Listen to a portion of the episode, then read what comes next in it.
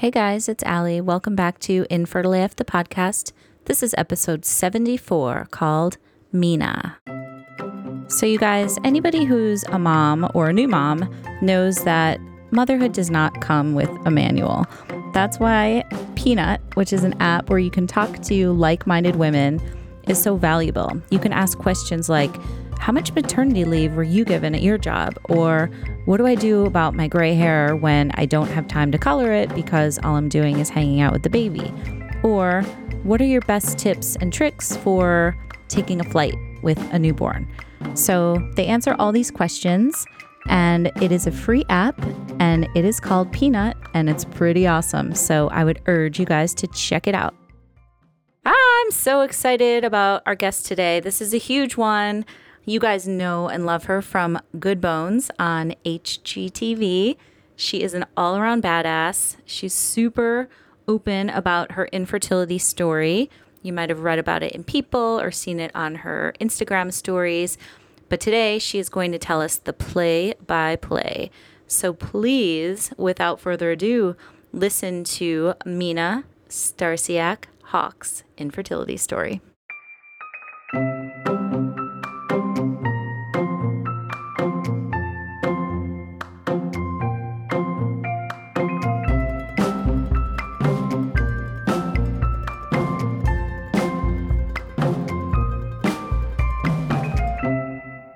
Thank you so much for doing this today. I feel like I know you because there was just a, well, there was just a Good Bones marathon on, and my friends were like knew I was talking to, and they're like, "You got to watch this. You got to watch this." So I I like watched back to back to back. You're so fun to watch because you're just so natural and cool, and I don't know, you just it's it, you like feel like a friend. Do people say that to you a lot? Oh yeah, I've gotten used to being a hugger and a toucher, which I'm not typically at my core. Yeah. But I think it means like we're doing our job well if people feel like they know me well enough to, you know, be like, oh my God, can I hug you? I'm like, sure, which is a little weird right now because no one's hugging and touching. Right. Um, but pre, pre-pandemic, there was a lot of that. I mean, even in Menards yesterday, we're all masked up and a lady asked to take a picture with me and asked if she could touch my stomach, which is, oh my God. which is, I mean, like, you feel rude saying no. Yeah, but, but that's, that's a little like, much. It's a perfectly reasonable thing to say is, no, stranger, you can't touch my stomach. Right. Um, but I was like, I don't care, whatever. Yeah. Well, it's also like, then you don't want to say no and then have it like some news story comes out that you're rude to somebody in Menards, yeah, right? Exactly. Yeah. Well, I have to say, I, I just love how you're so open about, you know, your whole life and, you know, you... You covered a lot of it on your show, going through infertility and all the struggles and all the good and, and the really hard times too. So as somebody who went through it myself, I really, really appreciate you coming out and being so open about it. And, you know, the effects and the the way that people will watch that and feel so much less alone. It's like, you can't even measure it. Like you've, you know, it's like goes beyond. So thank you for doing all that. And thank you for talking to me today too. No, of course. So let's start at the beginning. What were you like growing up? Did you always want to be a mom? I mean, I definitely wasn't the type that thought about that. Like, it was just kind of assumed like, yeah, I'm, I'm going to get married. I'm going to have kids. But I definitely wasn't the girl in high school or in college where, you know, my college roommates, I lived with seven other girls, we'd be sitting around the living room and they're like, well, my first baby's name is this and my second is this. And then it's going to be the, like, I was like, I don't know. I mean, I'm going to have them, but I don't know their names. Mm-hmm. So it was just like not really an active thought process. But I, you know, I wasn't planning my wedding since I was five either. I think right. I've always just been more like, I'm going to do all those things, but I'm going to work my ass off and then I'll do those when it makes sense. Yeah. I love that. I'm kind of the same. Yeah. So tell me about how you and Steve met. I picked him out on Facebook. He loves when I tell people that. Uh, but, you know, when you get to a place like when you're an adult out of college, like it's very hard to meet new people. You're either pretty much I got to the point where I was like, all the guys I know I've dated and don't want to date again or haven't dated because I never want to date. I need like a new pool of talent. And I had made friends through another friend, this nice girl, and she'd set my roommate up on a couple dates. And I was like, well, what about me? Mm-hmm. So pretty much we went through her Facebook account. And this is when I was twenty-eight, mm-hmm. twenty-seven, something like that. Um, and she showed me a couple of her guy friends that were single. And I said, I would like this one with the beard and the like the plaid shirt. This is this one's cute. Uh, so she kind of sent that. We, we did this big group date.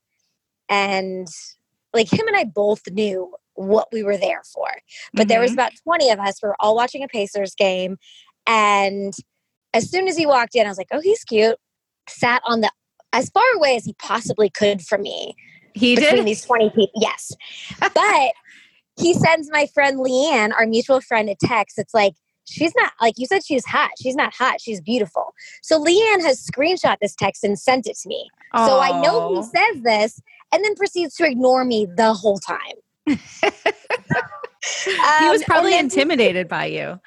Well, he teeters back and forth. He's like, says that he was so intimidated by me, but also says like, well, I knew what I was doing. I was playing hard to get. Oh, so it just sure, depends sure. on the day. Right. Exactly. That's funny. That's a good first date too, like a sports game, like a group kind of thing. Yeah. So when did it turn a little more serious and when did you guys become like a couple? So it's kind of funny. So we went to the Pacers game and like I go to bed at eight o'clock. Even uh-huh. in college, I was the one in hoodie and sweatpants while the girls are getting ready to go out, you know, at eleven p.m. I'm like, you guys are crazy. So I stayed up way past my bedtime this night. We like went to another bar. I think I was up to like two thirty. And then I was like, screw this. I'm out. I'm going home. I get home and I text my friend Leanne. I say, I need you to give me Steve's number right now. So she gives it to me and I text him and probably used a bit like gruffer language, but was like, okay, you're being a huge sissy. We both know why we were there. Let's try this again tomorrow and do better. Pretty much is what I said. Nice. Um, yeah. And he just laughed. He thought it was funny. And um, then we went on a couple more dates and, and all kind of, you know, from there. Yeah. Now we're married and we got a kid. Right. So tell me about when you guys started to, did you talk about having kids before you got married or was it like, where did that come into play? Yeah, I think because Steve's not much older than me, but he he's thirty-nine and thirty-five. So yeah, like we have three or four years difference. So when we met um, and I was like almost twenty-eight, he was in his like low thirties. So mm-hmm. at the point where like, let's put it all out on the table. And there were, those were kind of the things that we talked about. He lived in Fishers, which is the suburbs of Indy. And I said, just F Y I, I'm never moving to the suburbs. Mm-hmm. Let's get, let's get that out of the way. I don't know how many kids I'd like, but I'd like to have kids. I want to get married. And we were, he was like, yeah, those things make sense. Mm-hmm. Cool. Yeah. And, and there, it wasn't really much beyond that. Okay. What happened when you guys started to try? I've been on NuvaRing since I was seventeen. Okay. So over God, it was, I think I was thirty when I got pregnant with Jack. Uh-huh. So, I mean, it'd been over a decade. Uh-huh. And you always hear the stories like, well, it could take months, it could take years for your body to get used to like not being on that. And literally the first like three weeks after I took it out, I didn't know, obviously those three, that three weeks later, but I was pregnant like right away. Mm-hmm. So that was exciting. But also in my head, I'm a control freak. So I'm building this house. I have my schedule like, okay, we're married and my business is growing and we're building the house and I'm going to get pregnant at this time. And right. all those things happened and they happened almost perfectly. So they set up this very uh, false high expectation for how much of the universe I could control. Mm-hmm. So when it did not go that way the second time, it was very upsetting. Mm-hmm. So how was your pregnancy with Jack? Was it, was everything pretty normal, like all along? Yeah, for the most part. I mean, we did the genetic test very early, again, just because I'm a control freak and wanted to know the sex, and had a bit of an alarm moment there when they called to give me the results. I was, I was actually in the middle of a reveal for the show, mm-hmm. but I was so excited because I thought, you know, they're going to tell me if it's a boy or a girl. I answered, I kind of like stepped away and went to the bathroom. And you could just tell by the tone of the lady's voice that something wasn't good. And I was not prepared for that. And she said, you know, um, your baby it's a boy and he has Kleinfelter syndrome, mm-hmm. which is when they have a male chromosome and two female chromosomes. Mm-hmm. And a lot of things like go along with that. They're completely sterile. They'll develop like breast tissue and more like feminine features and a variety of developmental delays um, as far as like learning and emotional and mental and this whole slew of things. So not what I was ready to hear. Mm, that um, must have been tough. And yeah. And Steve just, he comes by all the reveals. So he had happened to come by five minutes after that. And he walks in the front door and I'm like, go get, like, go out in the car. We need to talk now. And his response was, I didn't do anything. And I was like, no, no, no, I know. So I tell him all this. We're doing all this research. We've already found like support groups because our biggest concern was not only our baby's going to be sterile, is he's going to have a tough life because he's going to have breasts. Yeah. And then I get a phone call. It was about two hours after the first one where they said they'd made a mistake. He has Jacob's syndrome, which is two male and one female. Okay. Which is very different. That's very different. Holy shit. Yes, very different. And there's very little research on it because it's so, the characteristics and what it causes are so non-existent. Most people just don't know anything about it until they do a genetic test for heritage or because, you know, they're doing a, a pretest to get pregnant. Mm-hmm. So Jacob's syndrome, like the average height, you're super tall, adolescent acne, slightly higher incidence of A D H D. Like that's mm-hmm. it. Mm-hmm. So, wow. What did you think when you got the call and they were like, whoops? They were like, we, we know we wanted to get back to you guys before you freaked out too much. And Steve and I are like, what the F do you mean? We've right. been freaking out for two hours. Like, exactly. I mean, you guys, everyone makes mistakes, but that is a very big and stressful one. Exactly. Exactly. Wow. So was it pretty much smooth sailing after that? Or did you have any other yeah. tips along the way? No, it was pretty much smooth sailing until we actually like went to have him. We were being induced in the thirty-ninth week and we ended up being there for thirty-five hours before they finally did a C-section because uh-huh. my cervix just wasn't doing anything past three centimeters. I was okay. like, nope, not happening. How did you feel about that? I had two C-sections, so I'm totally down with the C-section. But was it? I was I was begging for one like hour ten. I'm like, nothing's yeah. happening. Let's do something here. Yeah. Um, but they wanted to give it more time. Oh my gosh. Well, just like looking through your Instagram and stuff and watching all your stories, he's such a cutie. So when oh. did you guys, when did you guys decide that you wanted to start trying again? I knew that before we'd even had Jack. Um, yeah. I really wanted Irish twins. Um, and my whole idea was let's just get all the crazy out, all the poopy diapers out. My closest in age siblings are fourteen months older and like thirteen months younger. So we're all yeah. super close in age. Mm-hmm. So pretty much like as soon as we were allowed to have sex again, we were trying. Mm-hmm. Yeah, and then it just didn't work. Right. So how long before you guys realized there was an issue? I don't think I let it go terribly long. Babe, was it like five months after we started trying that we started like checking boxes on tests? Something like that. He's on a call. I couldn't see his earpiece. Oh, he's like, just a minute. He's like, do we need um, to talk about sex right now? I'm on like a work call. How long before we started doing like tests and stuff when we were trying? Wasn't it like five months? Uh, Four months? Test, like, blood tests? Like checked your sperm, checked my A M H, all that stuff. Sorry, mm-hmm. I'm on the phone with my boss. Uh, That's uh, awesome. I'd say five months. Yeah, it was probably five months. That's all. Awesome. So, and I was like, look, let's not waste of time. If right. there's something wrong that is fixable, I'm very like, okay, what's the plan of attack? If you give me a problem, like I will solve it. Absolutely. Um, yeah. And it's so annoying when people are like, just relax, it'll happen. Oh my God. That's the most annoying thing in the world. Like you haven't ever had to, which is why it's easy to say.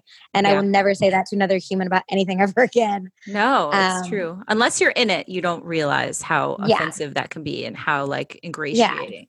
Yeah. yeah. What you think I'm so tense that my body's just like rejecting sperm on a physical level. Like that's not what's happening. So right. we got Steve tested. His sperm was all good. We did, oh, it's like the Roto-Rooter where they kind of shoot the dye through you to make sure your tubes are all open. So did that, did my A M H. And I mean, just learned so much because there's a whole ton of controversy around whether the A M H test is even helpful or valid or correct.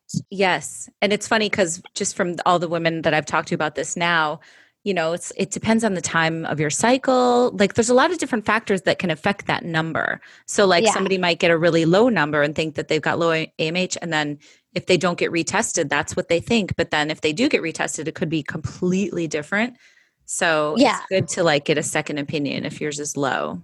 Well, and my O B said um, in a lot of the studies that she's researched, you could send like the same sample to two different labs and mm-hmm. get two different results. Yes. So I, I don't know how much weight, you know, anyone gives to that or not. It seems very much like doctor to doctor, whether or not they think it's a helpful variable to be part of the equation or not. Right. But mine was low. Okay. Mine, for what it's worth, it was low. And so what my first fertility specialist was operating off of was, for whatever reason, the amount of eggs that your body made when you were in utero are already pretty much gone. So let's try to make the best of the ones you have left, pretty much. Mm-hmm. So yeah. were they suggesting I V F right away? We talked about I U I, and I said, you know, if, if you think it's worth going that route, that's cool. I don't want to, like one of my very good best friends, I think had like six I U Is before yeah. they moved on to I V F. And I was like, I don't want to do that. Mm-mm. And he wasn't interested in doing that because he was under the impression that I didn't have a lot of eggs. So let's not waste six cycles. Mm-hmm. So we went straight to I V F and started all the injections and stuff like that. And I feel very lucky and blessed for a couple of reasons. Like one, because I only dealt with this for less than a year. Mm-hmm. And so many women do it way longer. And then the second, that I didn't even realize how lucky I am that my husband's insurance is so good, is the financial part of can we do this or not? Because I didn't realize we have this like whole extra health insurance card that I've never had access to. Uh-huh. And so while I'm trying to pre-qual for I V F, they're like, no, it's not covered. And my husband was sure it was, and not covered, it's very expensive. Oh, and yeah. that has to play into your decision. Like, okay, do we want to spend twenty grand on this? Like, we've got a great kid. What do you do? Then figured out, oh, I just didn't have the right card. So it was covered. And wow. that makes it that, you know, then it's not a variable. But for all the people that don't have that kind of coverage, yep. that sucks. That like the yeah. money has to be part of your decision about whether you're going to try to have a kid or not. Absolutely. I was one of those people. It was not covered for me.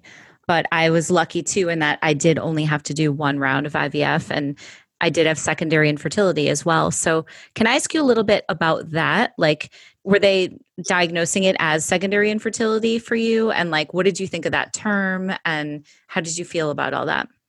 Yeah, that's what I think what it was referred to mostly as secondary infertility. And yeah, to me, it doesn't really mean much except it's not working the second time around. Right. And, you know, like I didn't miss, I don't know if some people like read into it and feel labeled or something like that. I was just like, I don't, I don't understand what's happening. I got pregnant with Jack so easy. I'm really healthy. Like, what other boxes do I need to check? Do I need to do right. tests? Do I need to take meds?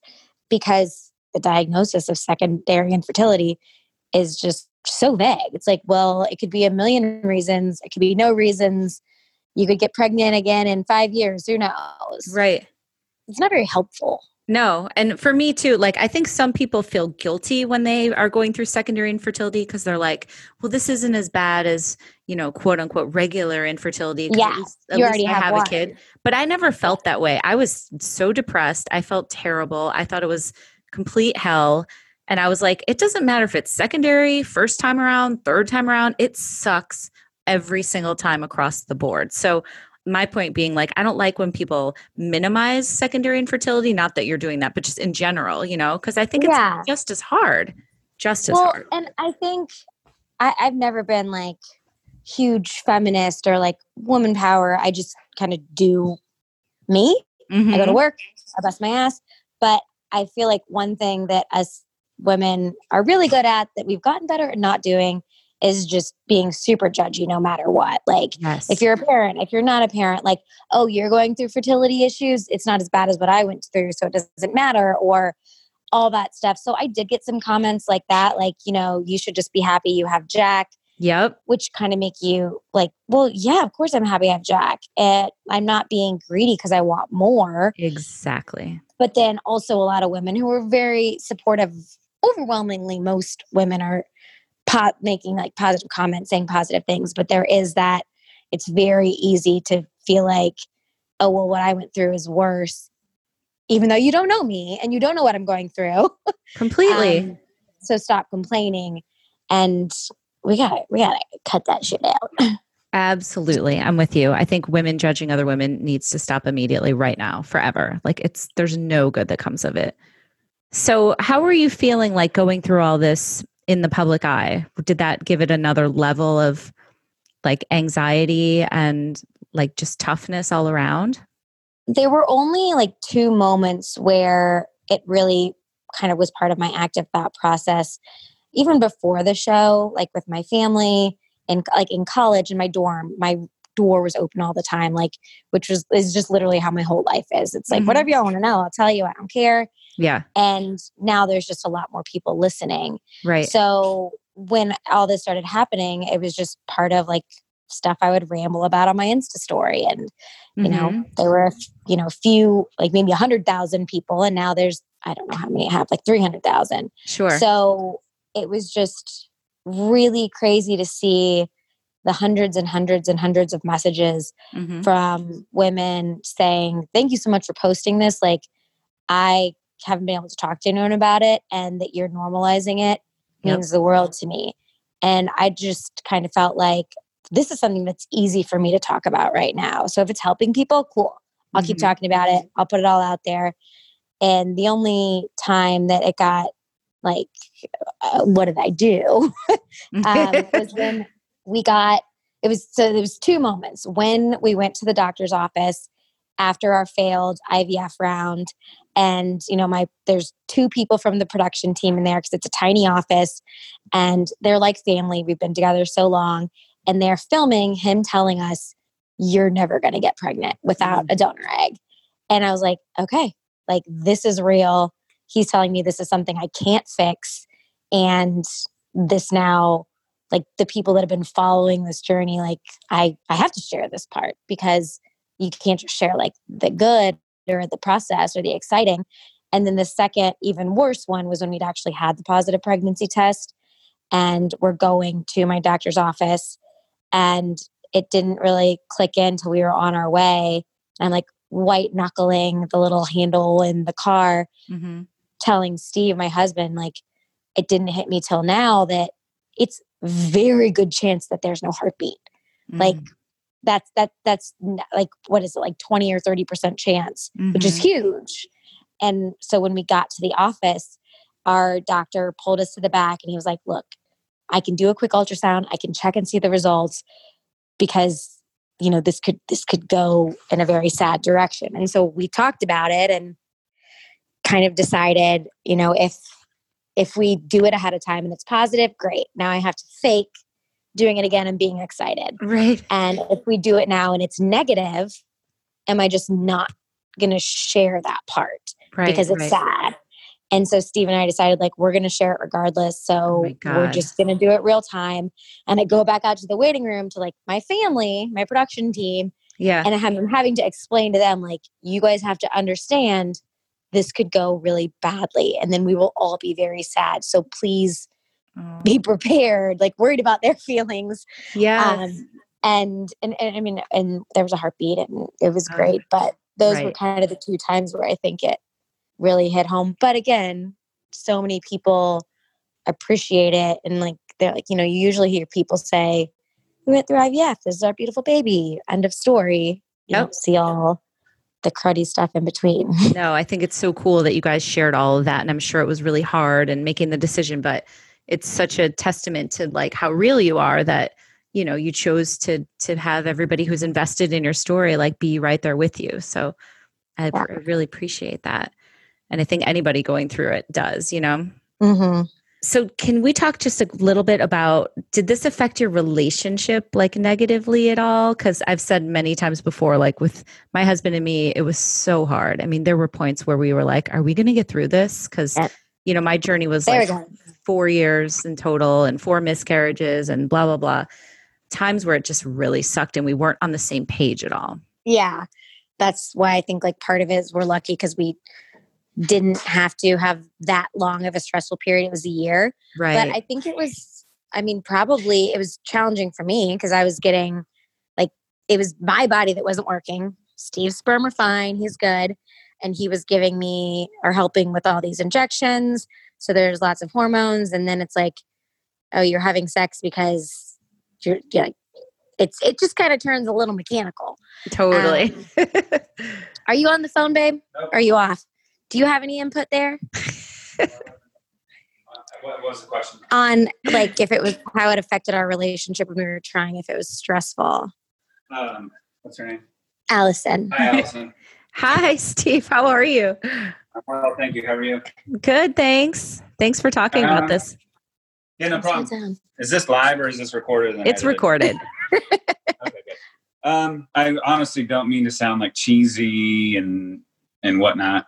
But me and I have such a strong relationship that I think it brought us closer together. Yeah. I mean, there was on a like kind of a funny note, he was giving me some sass for being a baby with some of the injections because he's had to do injections before. Uh-huh. And I was like, you just leave me alone. But other than that. Straining on the relationship. I know that a lot of parents um, or couples going through infertility issues mm-hmm. or things like that, it can kind of Uh, create a wedge in between, you know, similar to, gosh, I, I heard on another podcast a few weeks ago that parents with autistic kids, like the divorce rate's like ninety-six percent. Wow. Yeah. And you can fact check me on that, Monica, but um, do you listen to Dax? Yes. Totally. That's like his, uh, yes. He's I love Dax and Monica. Yes. It's my P H D, to be honest with you. I think that most people don't need to go to college. just listen just to Just listen to podcasts. not, not just uh, not just the Armchair Expert, just like yeah. podcasts in general. Just listen to yeah. podcasts. Just get educated. Um, you know, the the uh, divorce rate with people trying to have kids that are unsuccessful is is higher than than not. And I think that me and I both had this clear vision of like, if we have a kid, great. We're super happy. If not, cool. We can kind of go on to the next chapter, whatever that is. And I think we it's it was a conversation that we had early on to have that mindset. And I think that if you don't have that conversation, you're dead in the water. Well, we had the same goals. I That's think, what I'm which, saying. Yeah, which is what helped. Right. We're like, we're gonna do I V F. We're not gonna we're not gonna do ten rounds of this and right. you know, wear ourselves out.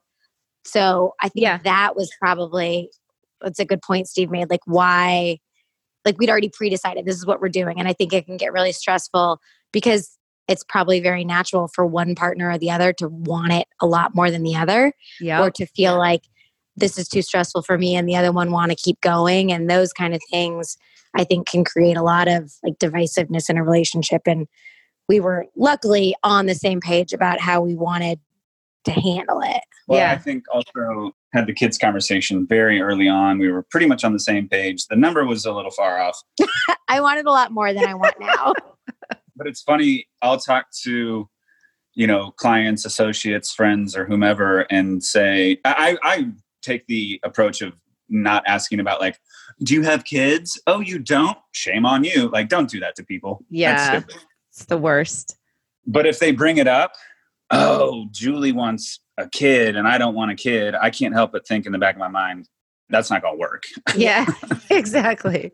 Yeah. You shouldn't be married with different uh, visions like that. So anyway, my point is, is that Mina and I had the early conversation about children. And then when we found out that we were going to have a bit of a uh, difficulties with Charlie, we were on the same page with that too. Like, you got to be on the same page or it's not going to work. Yeah.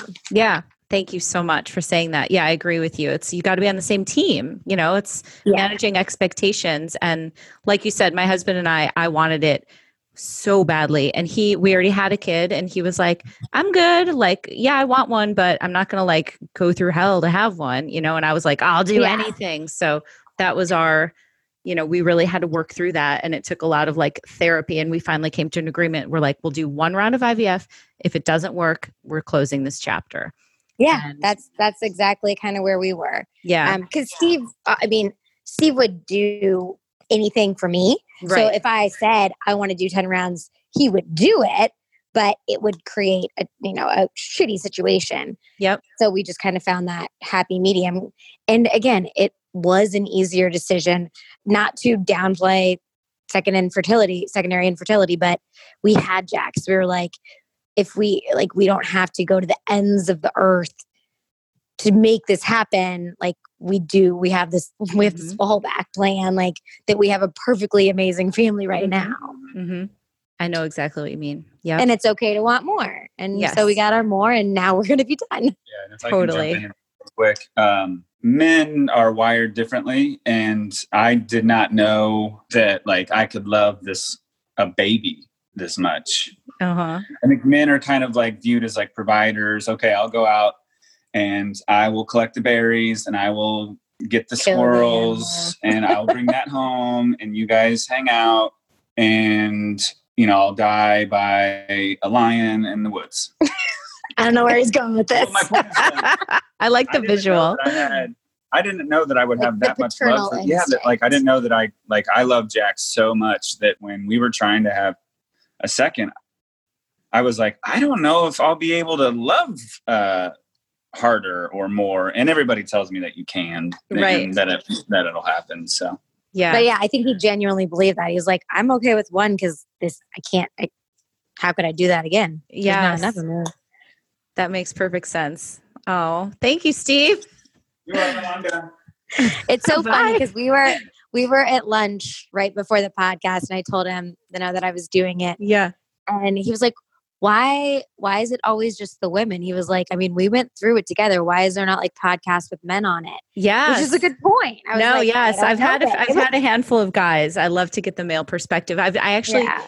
I haven't had like a couple. Let's just wrap it up with I think one thing after you do have a hard time getting pregnant, but even if you do get pregnant, I think that it's are you able to relax? Like I think part of the problem I had was that I was, after going through so much like trauma, like I was like, I never felt fully relaxed with my next kid. Oh. Like, have you had any of that? Like while I was pregnant, like I can't move, the baby won't be okay kind of yeah. vibe. Earlier on, I did. But I think once, like once we had the heartbeat and once we were out of the first trimester, yeah. I was like, I don't think it was that, it's not that my body can't carry a baby. It did that fine. Right. It was just the getting pregnant part. So I, yeah, no, I didn't worry about it, but I didn't worry about it much with Jack either. And he was my first, like, I didn't follow, like I ate lunch meat and cheese yeah. and, and all kinds of stuff. And I have a very active job. So I think in my head, I'm like, oh, well, I'm going to make a real durable baby. Right. Exactly. Um, but I can totally see like ping ponging to the other end of the spectrum and like not wanting to make a single move wrong. I mean, one of my best friends that I was talking about earlier that did a bunch of I U I and I V F, they have a little girl that's just six months younger than Jack. And they found out they were pregnant like a week before or a week after we did, just on their own. Like they hadn't done anything else. And it was right at the beginning of the pandemic.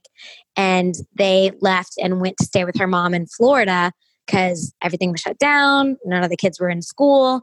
They have a twelve-year-old too from a previous marriage. And so there was like a couple doctor's appointments that are those early ones that, mm-hmm. you know, aren't really much of anything. And when they finally came back and she went to the doctor, there wasn't a heartbeat. Oh. And I just can't imagine like all the questions I would ask myself, like, did I have a sip of wine or did I, like, what did I do? And that's just got to be the most like excruciating thought process that you could go through. And they're, you know, in, in a good place now. But that, that if something had happened in yeah. this pregnancy, I one hundred percent would have gone down that rabbit hole. Yeah. I think as women too, that's another thing we do is blame ourselves, right? It's like, yeah. what did I do? I shouldn't have done that. I shouldn't, you know, I shouldn't have rolled over that way or, you know, like there's yeah. so many, you can go down that like spiral. Yeah, for sure. Yeah. So you're due September? I go um, Wednesday next week, and I'll schedule my C-section then, but it should be mid-September. Okay. And you already have a name for the baby, right? If the press yes. is correct. Yes. It's Charlie Drew. So good. That's mm-hmm. a great name. And what do you think the next, like the, the next couple months are going to bring for you? Oh God, it's so hard to tell. Like if we get shut down again, it's just gonna be a lot of chilling. Yeah. Um, but we have, and I mean, we got so, so lucky with our nanny. She's incredible, an early childhood development degree. Oh, wow. And she's so great with Jack. So mm-hmm. it's nice that, you know, the first couple of months when I just had Jack, I would take him to the job site with me. They're so easy when they're under three months. Mm-hmm. So I imagine there'll still be a lot of that. I had, I think, like two months maternity leave scheduled. And as you can see in the show, he's on the job site at like ten days old. Totally. Um, so I think probably a, a lot of the same that in that regard. And, you know, we've talked about just making sure Jack still feels important. And yeah. so doing like, you know, Steve does swim classes with him. So he gets his own parent time. Um, That's awesome. And then just hunker down for the winter. Yeah. And we'll see. Okay.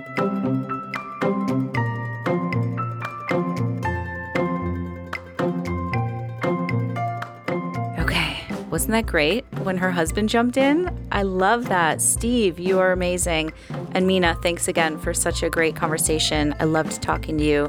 I know you're going to help so many more people than you already have. So thanks for listening, guys. Just a quick reminder, if you aren't already following me on Instagram, please do at Infertile A F Stories. You'll get a lot more content and behind the scenes stuff. And you can also check out Fertility Rally, which is my other business baby, where we have a community and content hub. And it's basically been created so that anybody going through this hellish journey feels less alone. So thanks so much. Love you all. Talk to you next time.